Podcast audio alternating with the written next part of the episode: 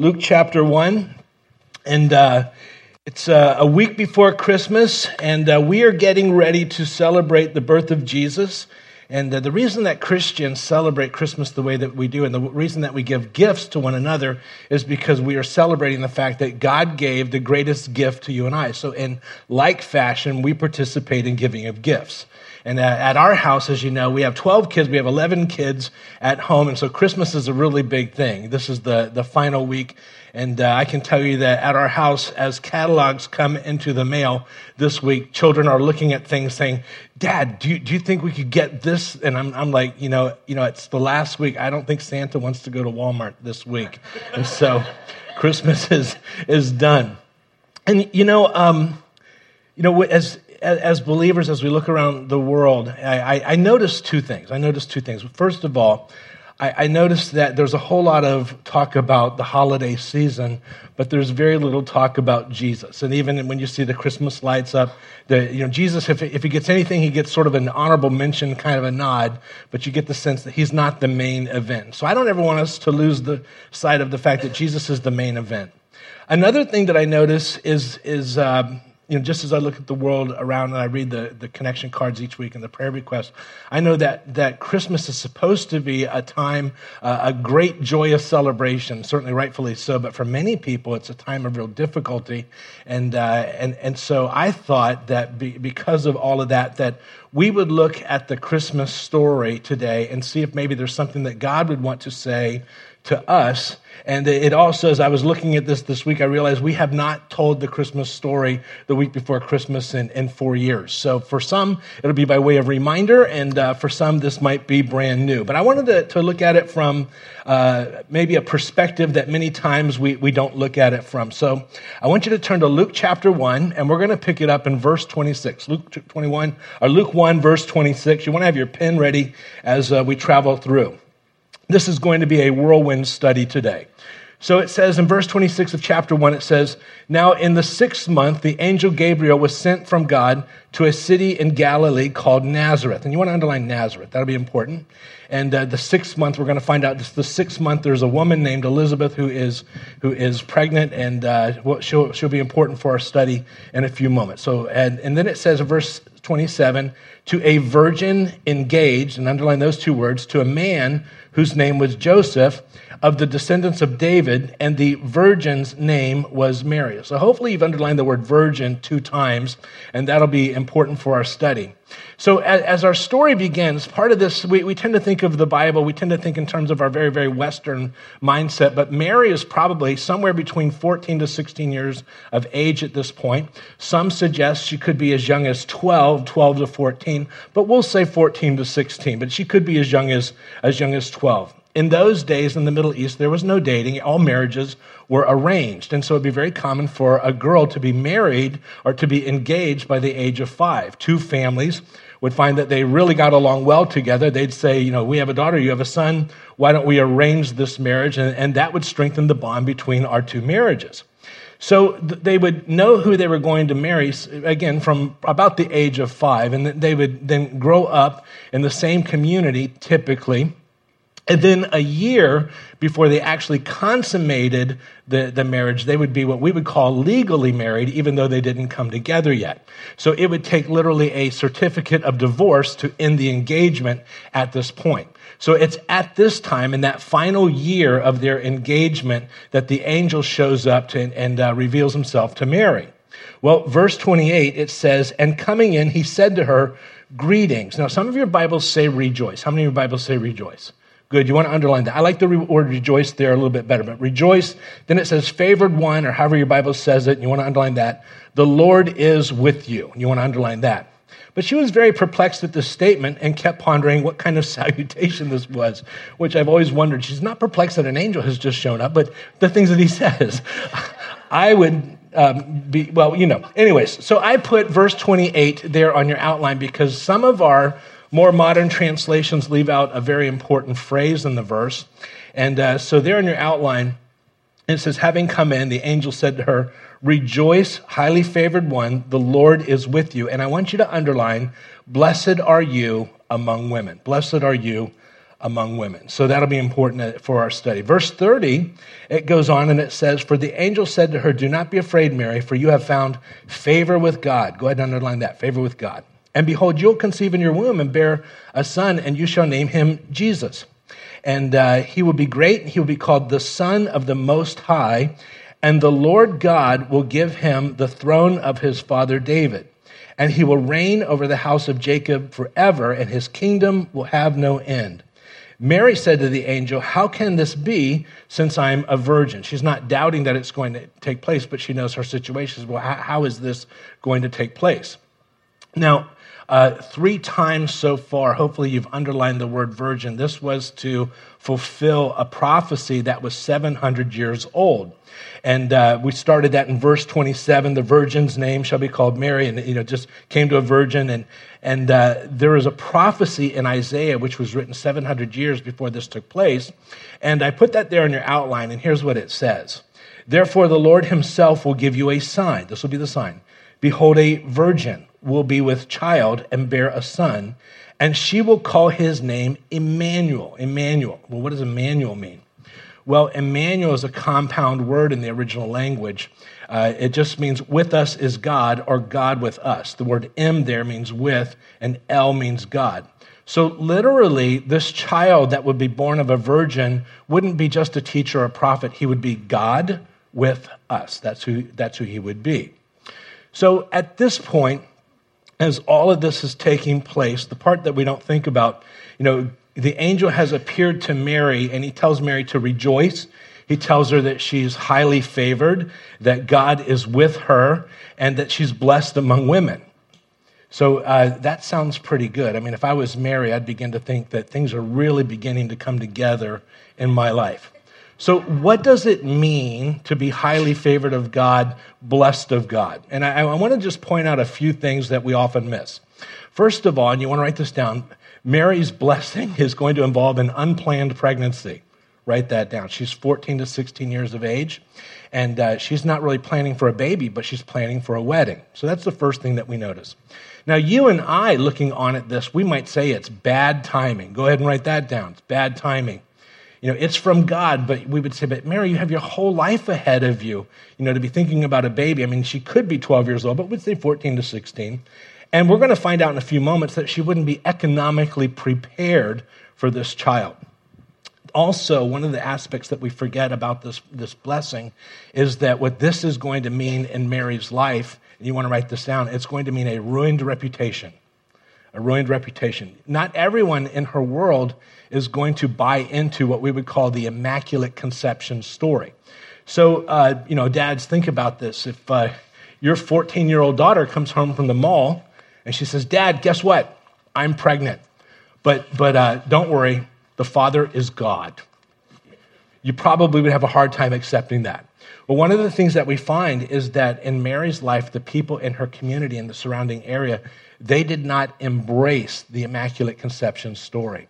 As a matter of fact, 30 years later, three decades later, Jesus is in a debate with some religious leaders, and they know just where to insult him. There on your outline, Jesus says to them, He says, You're doing the things that your own father does. But notice the insult. We are not illegitimate children, they protested. See, there was a rumor that went around about Mary that she had hooked up with a Roman soldier.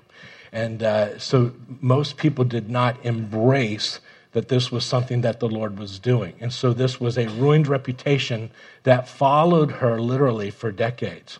Well, not only that, it's not just that the, the people would reject her, but one of the things that we find is that she would also suffer rejection from her, the family. Go ahead and write that down. Later on, we're going to find that Joseph will believe the story, but um, much of the family does not believe the story until many, many, many years later.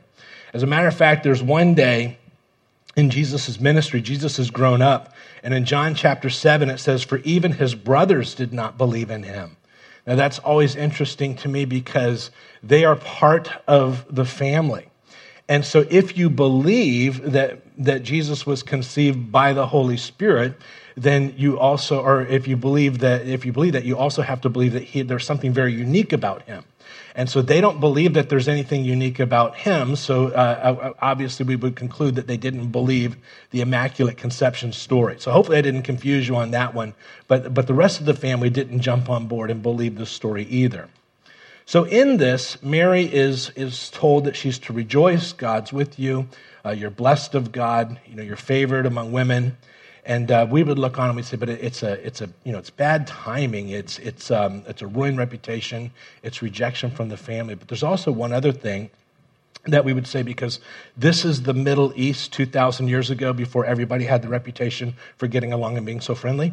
So one of the things uh, that we're also going to find is that this would represent a significant health threat to the mother. And you want to write that down.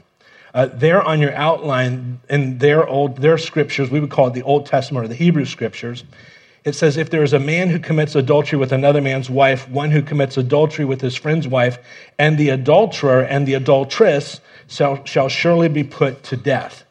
And uh, so they aren't sure who the dad is, but they all think that something's gone on. And in that culture, to be pregnant outside of marriage wasn't just an embarrassment to the family, it was something that would be punishable by death. But Mary, as you know, is, is pregnant by the Holy Spirit. She's also, and I want you to write this down, she's going to be highly favored, but financially challenged. We would think that if God's blessing you, that would mean that He would be blessing you materially. And so, what we find is in Luke chapter 2, I've put it there in your outline, after Jesus is born, Joseph and Mary took him to Jerusalem to present him to the Lord, as is written in the law of the Lord, to offer a sacrifice. And then you notice it says a pair of doves or two young pigeons. Now, why is that significant? Well, in the Old Testament, it says that when you have a baby, you had to take the baby to the temple and you had to offer a sacrifice. But notice what it says. The next, I put that there from Leviticus. These are the regulations for the woman who gives birth to a boy or a girl. If she cannot afford a lamb, she is to bring two doves or two young pigeons. So here, here's what this means. Uh, you know, if you have a, a, lamb, you have a child, the sacrifice might cost a hundred bucks, but if you don't have the money for that, you could, you could sacrifice doves or pigeons, which would just be literally a couple of pennies. The reason that she sacrifices that is because her blessing did not amount to a financial blessing. So God's doing something else in her life. Does that make sense so far?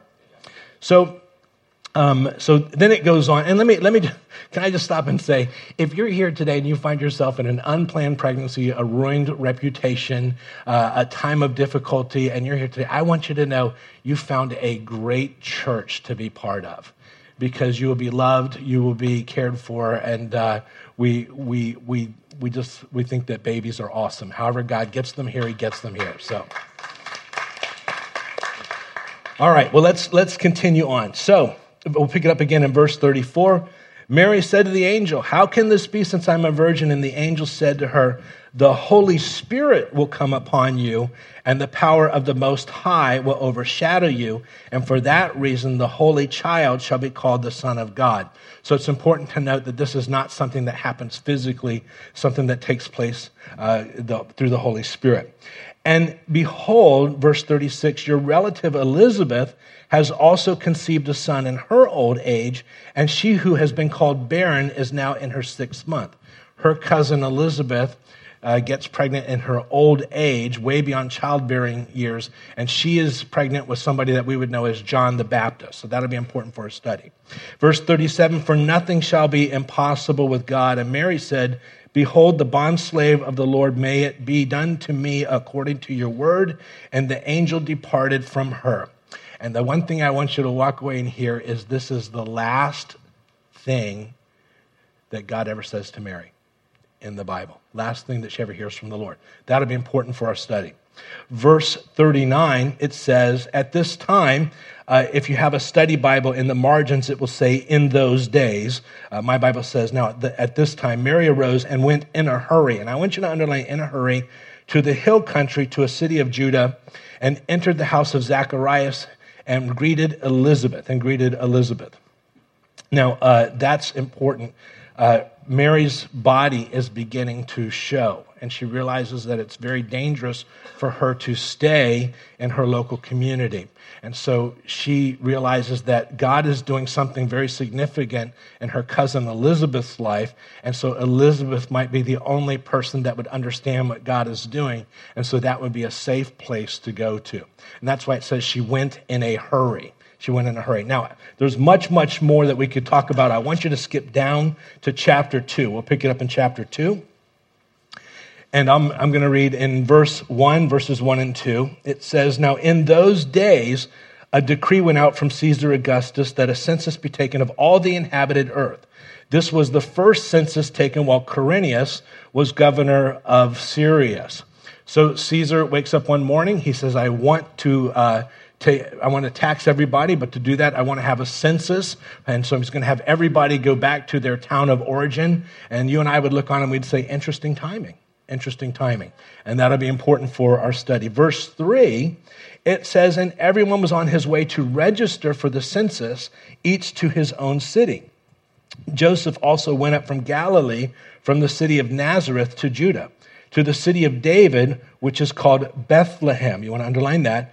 Because he was of the house and family of David in order to register along with Mary, who was, and most of your Bibles will say engaged, and you want to underline that, to him and was with child. Engaged means that they had not come together in a physical sense at that point.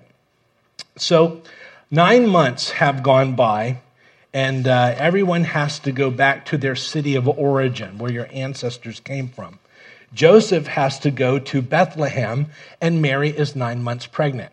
So, if you've ever seen the terrain there in uh, Israel, it's very, very hilly. So, Mary gets to go on a 90 mile walk in her ninth month of pregnancy. Ladies, you think she's feeling blessed at this point? That's where you say no like you mean it, right? So, uh, yeah, uh, so, so a 90 mile walk. Now, it's also important to, to know that, that Bethlehem is a village. It's a small village. It's somewhere between three and five acres in size. So it's nothing like what the movies would tell you. It's only about three to five acres. Some of you have larger yards than uh, Bethlehem was.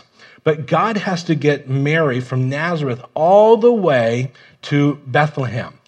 And uh, there's a reason for that. And the reason is that because 700 years before Jesus was born, there was a prophecy, and here's what the prophecy said from uh, Micah's from uh, Micah. It said, "But you, Bethlehem Ephrathah, I won't try to pronounce that, though you are little, about three to five acres, among the thousands of Judah, all those little villages, yet out of you shall come forth to me."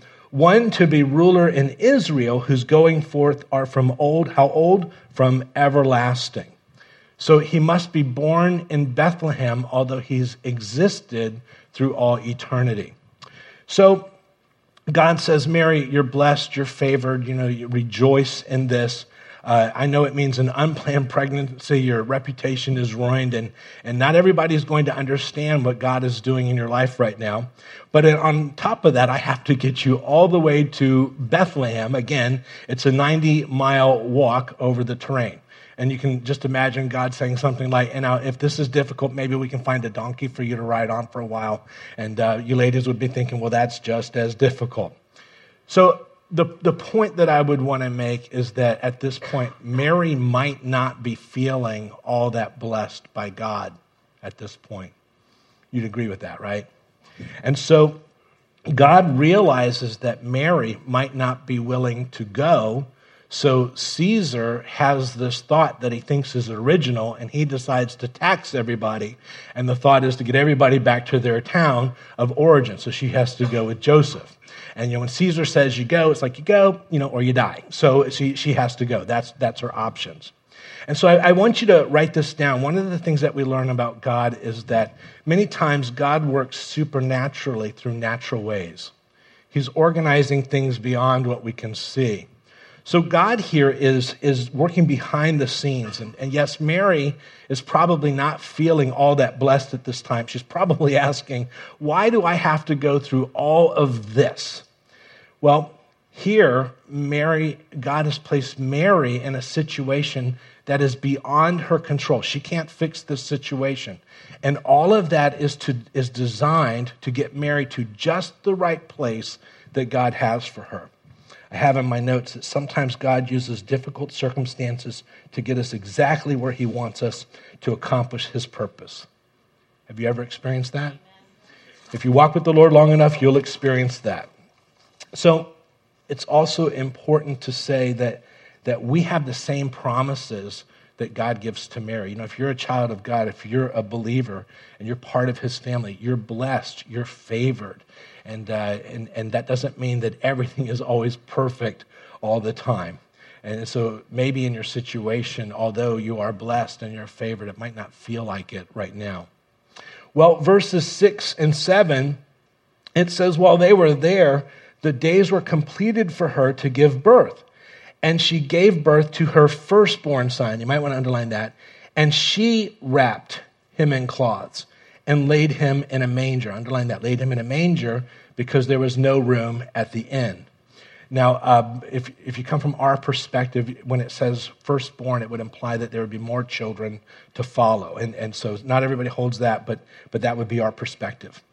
And it says that there was no room at the inn. Uh, Bethlehem is three to five acres. If you went to a large town like Jerusalem, they would have what you and I would call a rudimentary concept of an inn. But in Bethlehem, this tiny little village out in the middle of nowhere, they didn't really have tourism.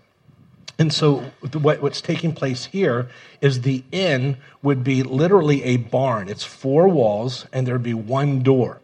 And it wasn't really for people. It was for if you were a shepherd and you're out in the field and you've been staying awake most nights and you say, I just need a good night's sleep, you would walk into the local village and go to the inn and uh, you would put your sheep in the barn there, which, which we would call an inn. It just means a, a, a place to stay.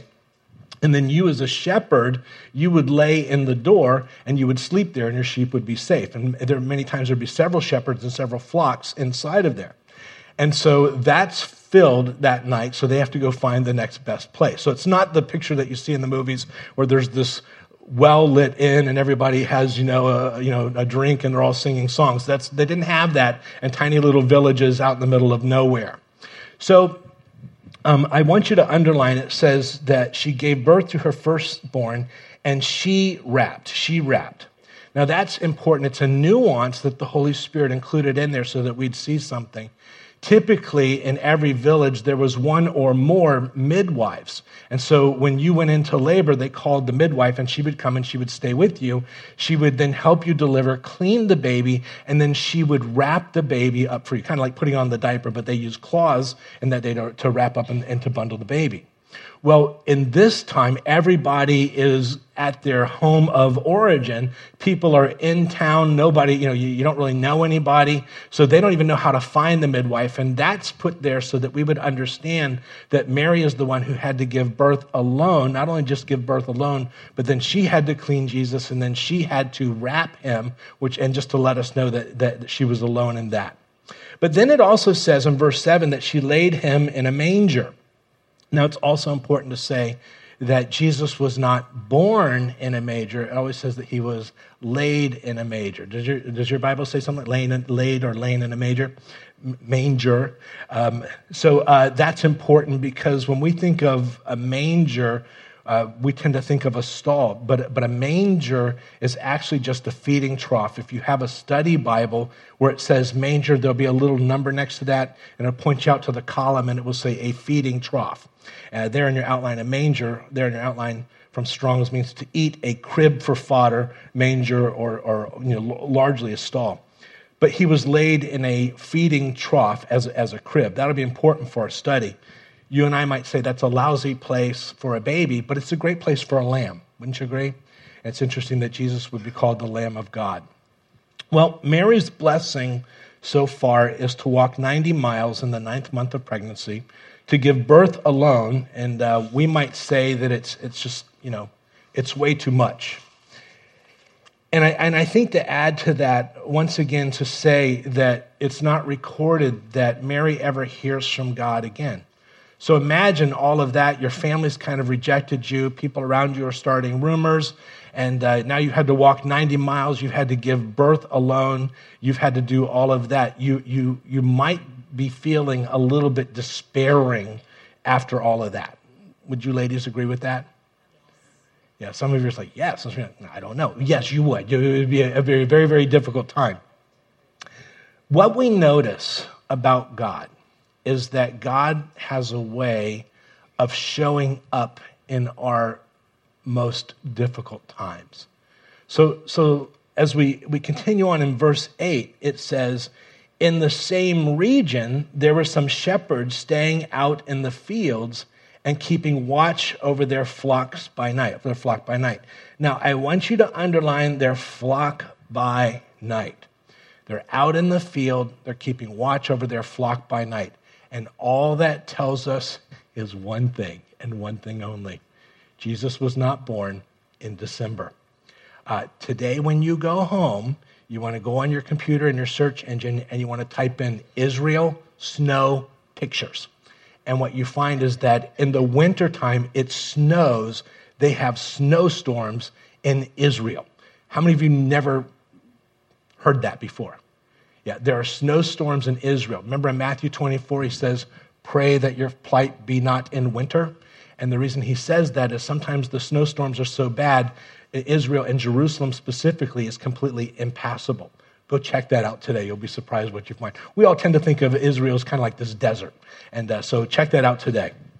Well, verse 10, what we're, uh, verse 9. And an angel of the Lord suddenly stood before them, and the glory of the Lord shone all around them, and they were terribly frightened. But the angel said to them, Do not be afraid. For I bring you good news of a great joy, which will be for all the people. And I've underlined all the people in my Bible. And uh, what that means is that what God is doing here is not just for a small group of people, not for one nation. God's doing something that's going to impact all people, all people, for the whole world. Verse 11, he says, For today in the city of David there has been born a Savior who is Christ the Lord and I want you to underline the Lord. A Savior who is Christ the Lord. Today, when you go out to lunch or you sit down wherever you eat, you're going to pray and you're going to say, Lord, I'm asking you to bless this. When you say Lord, you are speaking to God. What the angel has told them is that he is Christ who is also God. And that's important. All Christians believe that Jesus is God. Everyone else believes that Jesus is not God. And that's the dividing line. Never forget that. He says, verse 12, he says, This will be a sign. I love this. A sign for you. You will find a baby wrapped in cloths lying in a manger. And again, in my Bible, is a study Bible on the side, it says feeding trough. Um, it's a sign because you don't typically find babies lying in feeding troughs. That's the sign. Uh, you would find a baby in a house, you'd find a baby uh, somewhere else, but not in a feeding trough. So just go find the one baby in the feeding trough. That's him, is, is the idea. That's the sign. Verse 13. And suddenly there appeared with the angel a multitude of the heavenly hosts, praising God and saying, How many of your Bibles say saying? Good. You want to underline that word saying. Glory to God in the highest, and on earth peace among men with whom he is pleased. Now, as I read that, most of your Bibles uh, translate that one phrase very, very differently. And it's one of those times in, in uh, the original language where it's a very, very difficult phrase to translate. And so there's a lot of debate over how that should be translated. Uh, most would say that, that the, the, the gist is more God is pleased with those who are pleasing to him but it's one of those things that's very awkward to, to translate. So it's translated differently in every Bible. But one of the things that, that I love, if you're like me, and I grew up, and it says, verse 13, suddenly there appeared an angel, a multitude of, uh, with the angel, a multitude of the heavenly hosts, praising God and saying. Every time I've ever seen this, whenever it's acted out, they're always singing. But here it says that they're saying. Not that that changes your theology, but it's just interesting, you know, because you always thought they were singing. Well, no, they were, they were saying. And it's a very specific word. Not, not that that changes your life. Did you find that at least interesting? Okay, good. All right, well, verse 15. Now, when the angels had gone away from them into heaven, the shepherds began saying to one another, one another, Let us go straight to Bethlehem and see this thing which has happened, which the Lord has made known to us. So they came in a hurry and found their way to Mary and Joseph and the baby as he lay in the manger, we'd say feeding trough. And when they had seen this, they made known the statement which, which had been told to them about this child. And all who heard it wondered at the things which were told them by the shepherds. And I love this, verse 19, and I've underlined it in my Bible. And Mary treasured all these things, pondering them in her heart. You know, she hasn't heard from God in a long time. It's been a very, very difficult journey. And it's not that an angel has shown up to speak to them, but God has revealed to someone else, and they have come telling the story. Once again, confirming to Mary, yes, it's difficult, but God is really with me. Verse 20, it says, The shepherds went back glorifying and praising God for all they had heard and seen, just as had been told to them. So, you know, as, as we've been saying, Mary is favored of God, and yet she's had to walk through some very, very difficult circumstances. Those difficult circumstances were not an indication that she was out of God's will. Those circumstances were simply getting her to the right place that she needed to be. And God was doing something the whole time. And, and what we learn in this is that many times God uses the most difficult of circumstances to do his deepest work inside of us, or at times to get us to just the right place that we need to be. So I, I wanted to, to wrap this up with, um, with just making some observations, some very, very quick observations. First of all, as we read this, and you want to write this down, and maybe, maybe this, this can be applied to the circumstances in your life may, maybe this is taking place. But what we see in this story, first of all, we see that God is up to something bigger than Mary's current circumstances. There's something that's going on way beyond. And we saw that in verse 10. The angel says, This shall be for all the people. What, what God is doing here, your personal circumstances are very difficult at this point, but God's doing something that's literally going to change the world and it makes me look at the circumstances that I face a, a, little bit differently. Maybe God's up to something bigger than what I can see. I also notice in this, and this is very different than our Western way of thinking about God, but uh, God doesn't immediately change the circumstances, but He sends comfort in the circumstances. You know, when the shepherds go back to their flock, Mary still has to spend the night next to the manger her circumstances don't change. God didn't change the circumstances, He sent somebody alongside to give her some comfort in the circumstances. Much of what we think about today is that God immediately changes the circumstance, but that's not the case here. Now, it's also important to say that God is going to change their circumstance, but it doesn't happen immediately. I also notice that in this time, Mary makes three decisions three decisions. And um, maybe this is for some of us here. If it is, great. And uh, if not, that's okay too. But the first decision that Mary made that we saw is she chose to leave unbelieving believers. And you want to write that down. The, the people in her community never really embraced that what was taking place inside of her was really from God. And so they started rumors about her. Uh, they obviously would have ostracized her, and so she made the best decision to leave the unbelieving believers. They believed in God, and although they believed in God and loved the Word of God, they couldn't wrap their minds around that God was actually doing something in Mary's life. And so she had to make a decision to leave those relationships. And sometimes there's a relationship that we have to let go of. We have to let go of that. And, and many times it's an unbelieving believer. But then we, we notice that Mary doesn't just leave, she doesn't just run away. But go ahead and write this down. She seeks out an environment that encouraged her faith. She made the decision to seek out an environment that encouraged her faith. She realized that Elizabeth, her cousin, who way past childbearing age is pregnant with a guy that you and I would know as John the Baptist. She understands that Elizabeth may be the one person on the planet that would understand that what's going on in her life is really from the Lord.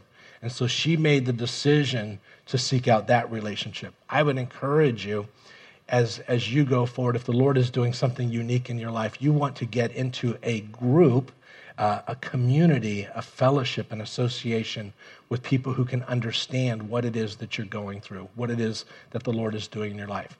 Mary chose to seek that out actively. Another thing that I noticed is that Mary chose to wait for God to reveal his plan to others. Early in our story, God speaks to Mary, and uh, we notice that God doesn't speak to the rest of the community. So they draw their own conclusions. But there's somebody else in our story that God doesn't speak to right away. As a matter of fact, uh, it's, it's probably not for another six months that God will speak to this person. And uh, this person doesn't get it early on. And you know who it is? It's Joseph. It's Joseph. Uh, there on your outline, it says Joseph, her husband, being a righteous man and not wanting to disgrace her, planned to send her away secretly. Now, when he had considered this, behold, the angel of the Lord appeared to him in a dream, saying, Joseph, the son of David, do not be afraid to take Mary as your wife, for the child who has been conceived in her is of the Holy Spirit. Mary hasn't been unfaithful. Joseph um, nowhere is it recorded that Mary runs and tells Joseph.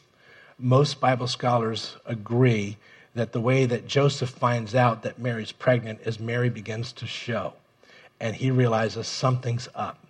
And he loves her, but you, you just don't marry a woman who's been unfaithful even before you, you guys come together. And so he decides to put her away quietly, and that's when the Lord shows up and reveals to him. But she waited for the Lord to reveal that to him. She didn't rush out and try to convince him of what God is doing. Sometimes there's a period of time between what God is doing in your life and the time that he, he reveals it to other people. That can be a very, very frustrating time. Mary chose to wait and allow God to reveal when he was ready to reveal. So, as we wrap this up, and I, and I look at Mary's situation and maybe the, the situations that you and I are facing, in every story in the Bible, in, in uh, your story and in my story, there, there's one question that God is always asking, always asking. And uh, every story that you find in the Bible, comes down to one question. And here's the question. Go ahead and write this down. God's big question for Mary and for us in our situation, God simply asks, Will you trust me? Will you trust me? And it's in this time where Mary has to trust, even though it means that not everybody's going to understand, not everybody's going to accept. Uh, there's going to be some people who say some pretty mean things about her. It's going to mean a very, very long journey. And the question is, will you trust me? I wonder right now if maybe you're facing a situation and at a certain point you really sense the Lord saying, This is what I'm doing in your life. But right now, it doesn't feel like He's doing that. His question to you is very simply Will you trust me? Will you trust me? I think the greatest gift that you can give to God this Christmas season is the decision to say, I will trust you in this situation. Now, if you're a believer already, it's a situation, it's with your life. Will you trust me? If you've never come to that place, then it's a decision to say, Lord, I'm going to trust you with my life and my eternity. And the way that you do that is you invite Jesus to step into your life. He has promised that he's already brought forgiveness, he wants restoration in the relationship, he wants to be with you for all of eternity. The very reason that he created you in the first place is because he wanted to have a relationship with you. And your choice is to say, I want that relationship or I don't. When you say, I want that relationship, he steps in. And when he steps in, he begins to work and change and organize all of the circumstances and situations in your life. They're not always pleasant, they're not always easy, but he's always working to accomplish his purpose. And if you've never done that, then today is your opportunity. I'm going to close in prayer, and as I do, you can invite Jesus to come into your life to forgive you everything which he's already done and to begin that relationship. when we close, there'll be some prayer partners down in the front. They'd love to pray with you and solidify that decision. Let's pray. Father, in, in this Christmas season, as we as we um, as we face this week and we all the hustle and bustle and all the activity and the expectations and all that goes with it, we want to stop for a moment and realize once again that you chose us. You invited us into this relationship with you.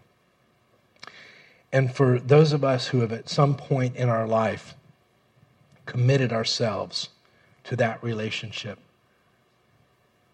Lord, once again, we come back to the place where we say we don't understand everything that we see or everything that's going on, but we understand that you are always present. You're always working behind the scenes to accomplish your purpose, and we belong to you. And so in this Christmas season, we choose once again, maybe to reconfirm our decision that we trust you in our lives, for our lives, and with our lives. Father, for those of us who are here today, and uh, we've never invited you to come into our life, we've never accepted your free gift. And yet, Lord, you created us for the very purpose that you wanted to have a relationship with us. So we look to you and we say, Father, we don't understand. I don't fully understand all of what this means, but I want that relationship. And so I'm inviting you to step into my life.